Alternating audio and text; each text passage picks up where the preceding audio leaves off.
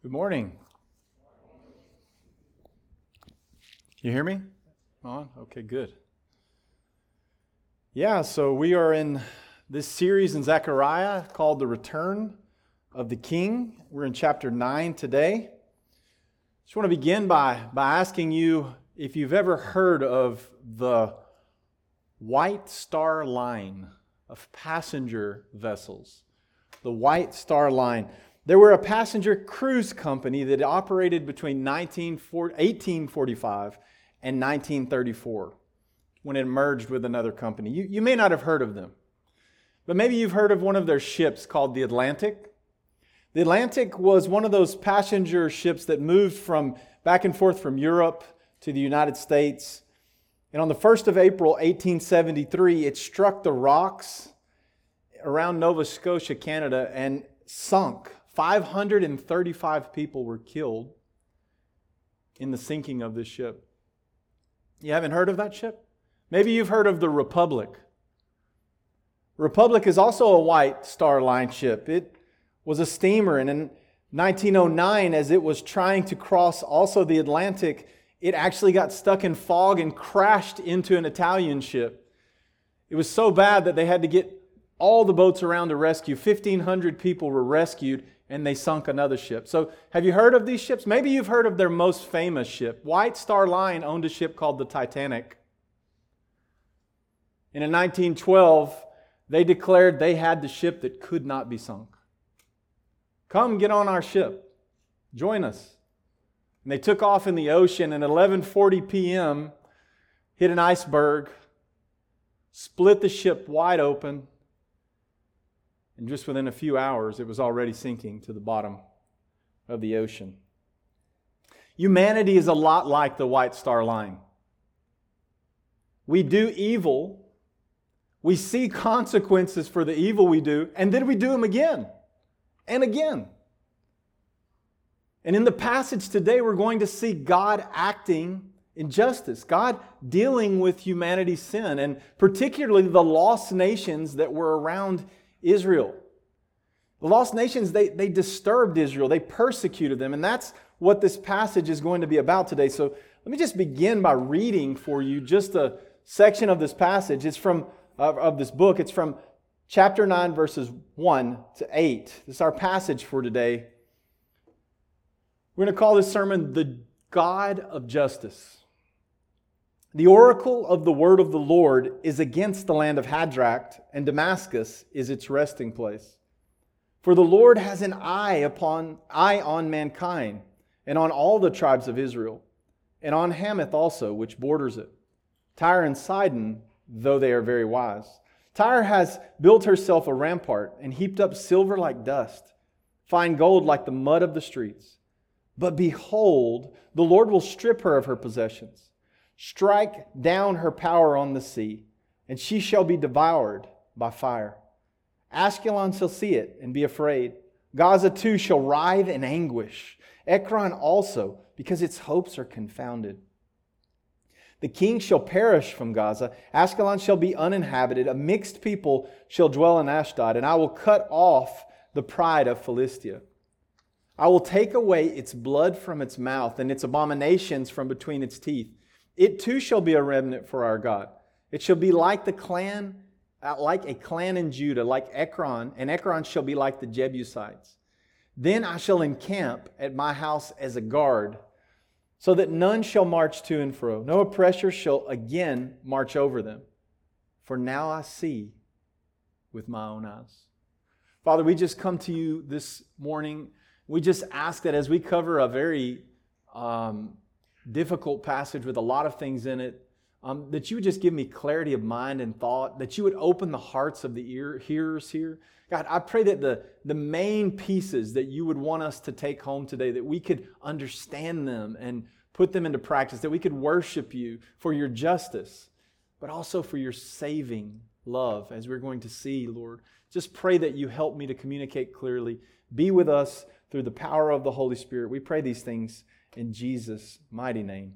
Amen. So we're going to see in this passage four, four truths about God's judgment, okay? The first one's going to occur in verses 1 and 2a. I'm going to read it to you again and then I'll explain. It's called the certainty of God's judgment. The certainty of God's judgment. The oracle of the word of the Lord is against the land of Hadrach, and Damascus is its resting place. For, for the Lord has an eye on mankind and on all the tribes of Israel, and on Hamath also, which borders on it. The text says that the oracle of the word of the Lord. Now, an oracle is a prophetic pronouncement, right? So it says that the oracle of the word of the Lord, now catch this, is against. This should be right at the beginning telling you what this is about. God is not for them, He's against them. And so judgment is about to come. God's pronouncement of that judgment is about to happen over these people. And you ask me, how do you know, Pastor Wiley, that the judgment is certain? Well, I think this text gives us four little reasons right here in these two verses. The first one is this that this is the word of the Lord. Why is the judgment certain? Because it's the word of the Lord. God has said that this will happen. That seems very, very easy to understand. But the Bible is filled with judgment, and we see God promising again and again, but every time people aren't ready. They don't believe it's going to happen, right? So the certainty of this is seen in that it's the word of the Lord. The French philosopher and atheist Voltaire, he made a claim while he was alive. He was standing in something like a pulpit or a podium speaking, and he said, You know, the Bible in a hundred years will be a museum piece. People won't read from it, they won't use it.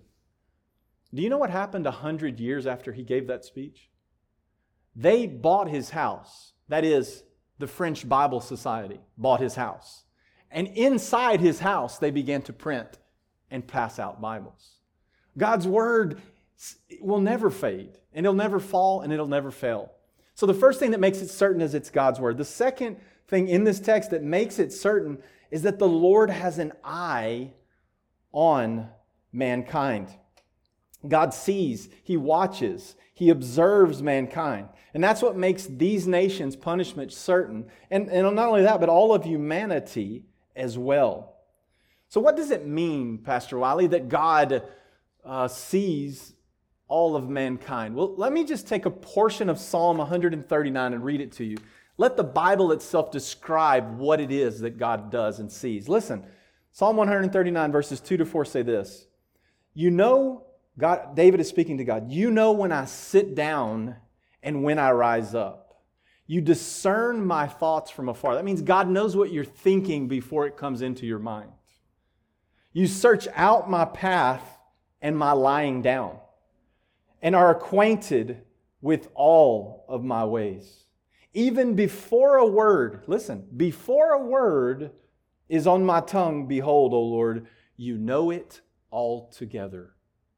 God does not just know where we come from, when we come from, our habits, our ways of thinking. He's ahead of us. He's thinking ahead of us. He's already in your life and my life recording and seeing all of the things we've done. And he does this not just with you and I on a personal level, he does this with everyone. All the nations, all the unbelievers, as we're going to see in this passage, their works are being recorded. And this is what makes their judgment certain. Never does God punish anyone for something they didn't do. It's always just and it's always certain. And you know, Christians aren't exempt from this. God sees you and I as well. He sees the things we're doing. Did you stop and just think about that for one second? What if I had the ability to take just one day in your week and put your life on a screen and you could hear God's commentary of our life? Could you imagine that? Everything we see, everything we do, everything we touch, the desires of our heart just lay open before God. And this is what the Bible's telling us it makes judgment, the judgment of God, certain. The third thing in this text you need to see very clearly not only is it the word of the Lord, not only does God see, but the sins that are being committed are against God. That's what makes judgment certain. If I go to a man on the beach that's one of those like, you know, muscle power lifter guys on the beach, and I just say to him, hey, uh, you know, poop, poop, poop, I start poking him in the eye. What do you think he's going to do to me? I'm probably going to get beat up, right? What if I go up to some security guard, you know? Same thing, and I just start poking him in the eye? I'm probably, probably going to get arrested and beat up. What if I go to those like South American drug lords and start poking them in the eye? Chances are I'm probably going to die. What if I go to the God of the universe and all my sins are like poking him in the eye all day long, just asking for him to respond? See, what you don't see in the text, there's a play on words in the first two verses. It says, the oracle of the word of the Lord. Do you know the word oracle is translated 20 times in the Bible? Oracle. It's translated 40 times in the Bible, burden. When the Hebrews were, or, or Jewish people heard this prophecy in their language, they heard both words the burden of the word of the Lord, the oracle of the word of the Lord. And listen to what he's saying. The burden of the word of the Lord, the burden is like God feeling all of the weight of the sins of people, like carrying something heavy, and he wants to act. Have you ever been burdened for something you just wanted to act? God is burdened by injustice, he's burdened by sin. And it says Damascus is the resting place. The judgment of God is falling. It must rest. That burden must come to rest. And this is what the text is telling us our sins are against God. Do you hear me today? Are you living in a way that actually believes God sees everything you do? You actually believe that one day you're going to stand before Him? Don't be like all of these people who go out the world, go about their life, and they just don't believe. They just don't pay attention. So, those are three things. The fourth thing comes when he says this God not only sees mankind, but he sees all the tribes of Israel. Now, what you're going to see is that the nations that are going to be mentioned Syria, Damascus, Hadrach these are all north of Israel. Then you're going to see Tyre and Sidon. They're moving down a little bit. Then you're going to see Philistia, all these Philistine cities. They're going to be moving down farther. They all surround the nation of Israel. And they always hurt Israel. They did evil to Israel. They poked Israel in the eye. They hurt her. They besieged her. And all of these things, the people in Zechariah's time are looking and saying, God, why didn't they get destroyed like we got destroyed? Where's your justice? And God responds, I will act. Because God has a time for his justice. And the reason you doubt the certainty of God's judgment is because you see with your eyes while he sees with his eyes. You won't doubt it when you stand before him. And there'll be no words that any human being could possibly say because God not only sees what we do, he sees what people do to us as believers, just like he saw the nation of Israel.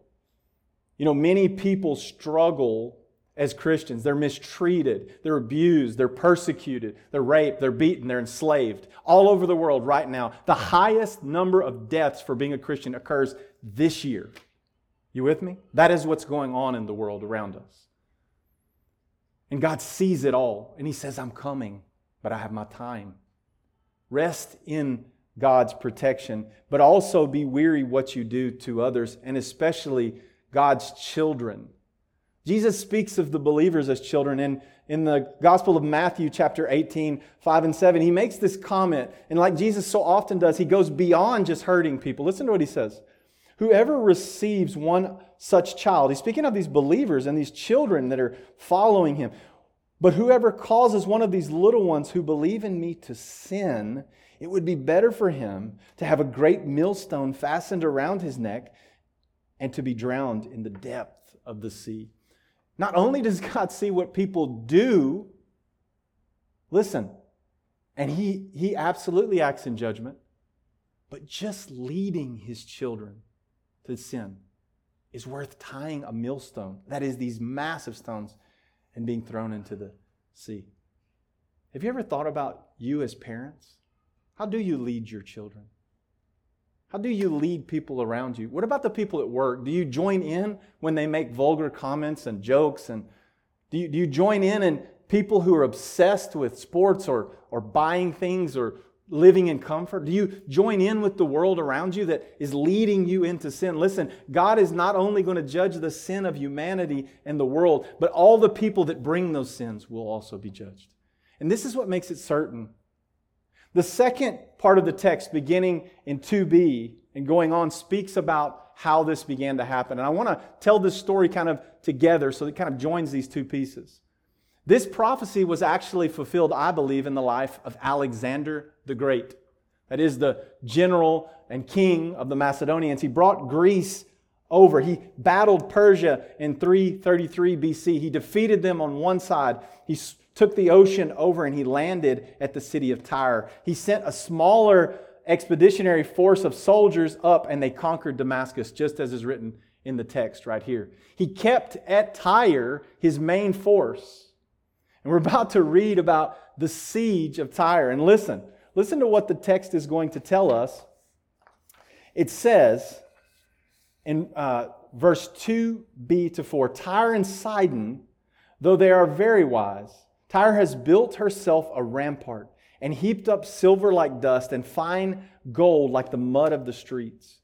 But behold, the Lord will strip her of her possessions and strike her down on the sea, and she shall be devoured by fire. See, the first thing we see is the certainty of God's judgment. The second thing in this text we see is the surprising nature of God's judgment. This is something repeated all throughout the Bible, but it appears here in this text. Tyre and Sidon. We learned three things about this city. They were very wise. Did you know that the alphabet you and I use today is partly Phoenician? These, it partly comes from people in Tyre and Sidon. These people were brilliant. They were philosophers, they were engineers, they were mathematicians, and they were very good at it. They were so good that they built their city in two, two sections. Can you imagine a city that was on the beach, very well fortified, guarded, but a kilometer into the ocean, they built a fortress on an island. And into the ocean, that fortress was surrounded by walls that were 45 kilometers high and double thick. There was no way to get to it. And their wisdom and their military strength led them to be very rich. When you can win and collect money and no one can ever take it from you, you just get richer and richer and richer. And this is where we see them compared. They said they have silver like dust. I don't know about you, but dust is, is common around here everywhere. Can't you get it on, get on your car every time you park? They had dust like silver. Can you imagine that? Gold like mud in the streets. They were rich. And this is what makes their judgment surprising. Listen, this prophecy is taking place somewhere around 500, 510 BC. 60 years before this, Nebuchadnezzar came and he conquers Jerusalem. But before he does it, 70 years, before he does it, he tries to take the, the nation of Tyre. And you know what he does? 13 years he tried to take this city fortress, and he was incapable of doing it. He never took it. He finally got to the time where they both sides just got tired of fighting and they agreed to stop fighting. He never took the city. So when the Jewish people in 500 are hearing this prophecy, they're going, Is it really possible that, that Tyre can be conquered? Can it really be burned? And Alexander shows up. When he shows up, they had already evacuated the land. And as he comes, you know what he does? He takes the city of Tyre and all of the broken buildings and everything, he destroys them and he begins to build a road in the ocean. And he stacks land on top of it. Seven months, all the fleets of ships. He breaks the walls down. He conquers the city, and it is devoured by fire, just as you see in the text. It surprised them. They didn't think it was coming. That is what the nature of judgment is like. Let me ask you a question Are you living comfortably? If you're an unbeliever here, do you think, you know, nothing's ever going to happen to me? I'm, I'm rich, I'm smart, got a good job. This is, this is Tyre and Sidon. And Christ warns us about the end times. He warns us by comparing it to another famous period in history, that is the days of Noah. And in Matthew 24 37, Jesus says this For as were the days of Noah, so will be the coming of the Son of Man. Now, what does he mean? What were the days of Noah like? Listen, for as in those days before the flood, they were eating and drinking, marrying and giving in marriage, until the day when Noah entered the ark, and they were unaware until the flood came and swept them all away. So will be the coming of the Son of Man. What does it mean to eat and drink and marry and give in marriage? You know what it means? They're just living life. Like nothing was going to happen to them. It was great, it was a party. And then the rain starts to fall and you have nowhere to run. And he compares it to his return. Listen to me God's judgment is not only certain, but it catches people by surprise. And they're not ready for it. And I plead with you this morning be ready to meet God face to face. Be prepared. Don't let it come on you in the middle of the night unprepared. The third thing we see in the text is that there are surprising, yes, aspects of the judgment, but the third thing is that there are great consequences of judgment from God. So we see it's certain, we see that without a doubt it is surprising, and now we see that it carries great consequences. Look with me at the story as it unfolds. Verse 5 Ashkelon shall see it and be afraid, Gaza too, and shall writhe in anguish. Ekron also, because its hopes are confounded. Now, you and I may not know this, but three, these three cities listed are three of the five Philistine cities. You may know that David fought Goliath. Goliath was a Philistine. These three cities actually represent three of the cities of the Philistines.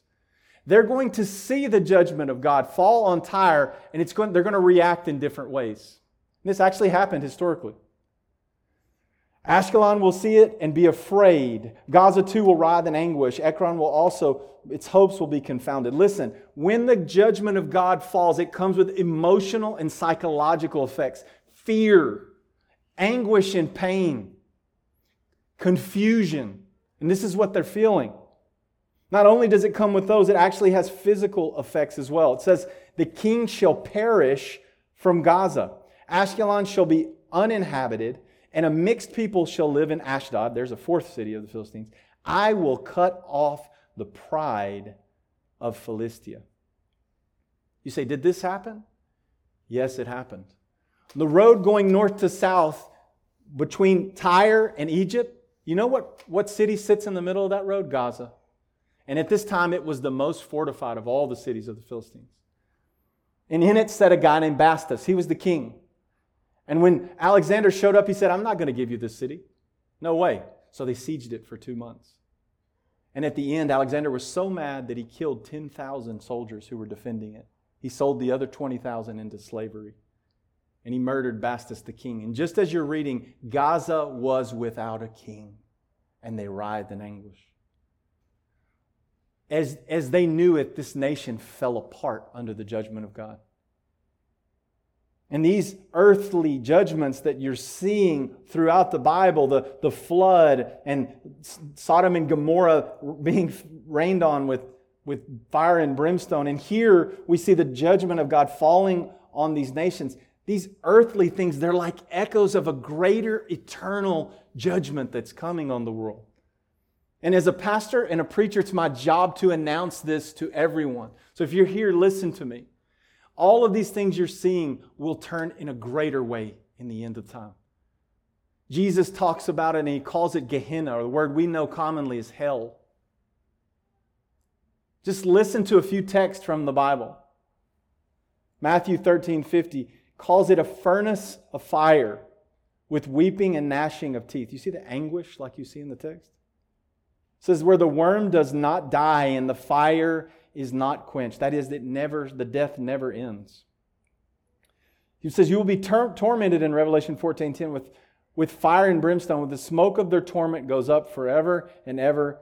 They have no rest day and night. Verse uh, Revelation chapter 20 and verse 14 says, This is the second death, the lake of fire. If anyone's name is not found in the book of life, he will be thrown into the lake of fire. You say to me, Pastor Wiley, aren't Christians just using these texts to make people afraid so that they'll convert? Isn't, isn't this what Christians always get thrown at them? Let me ask you a question. Maybe you're like me. When my children were little and they got close to the burning stove, you know what I told them? Don't touch the stove because it will hurt. Nobody came to me and said, You know, you're manipulating your children. How dare you do that? You know why nobody came to me? Because they believed the reality of the stove. They saw that it actually caused pain. The problem with people is they don't believe that God will actually do what He says He will do in His Word, despite the fact that again and again He does it. And so I warn you with love for you. I don't even know who you are or where you come from. My heart burns to tell you do not go to this place because the judgment you see falling on this town, these towns in Philistia will fall in a much greater way. And the last piece of this passage that we see comes in verses 7 and 8, and it gives us hope. It gives us hope. This is, we've seen the certainty of God's judgment, we've seen the surprising nature of it, we've seen the consequences of it, and now we're going to take a moment to look at hope. Hope in God's judgment. Our God is so great that in the worst of times, He's still merciful. Listen to the text I will take away its blood from its mouth and its abominations from between its teeth. It too shall be a remnant for our God.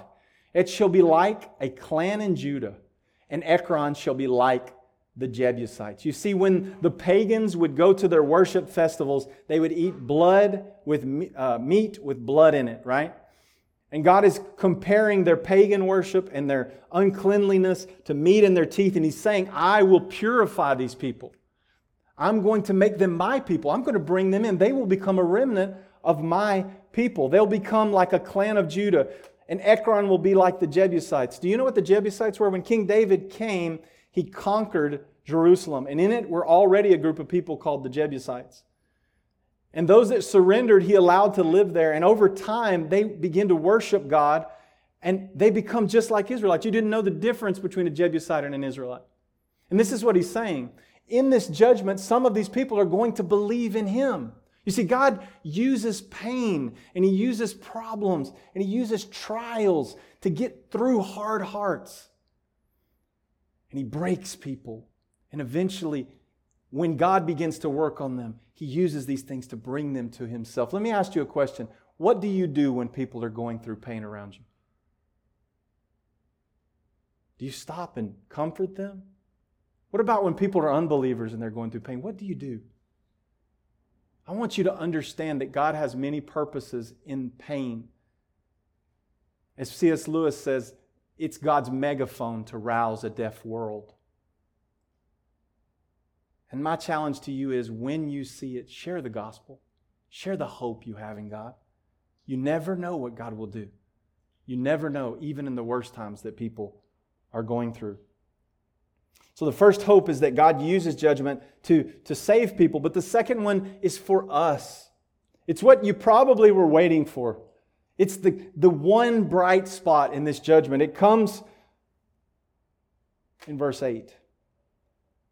Then I will encamp, God says, at my house as a guard, so that none shall march to and fro. No oppressor shall again march over them.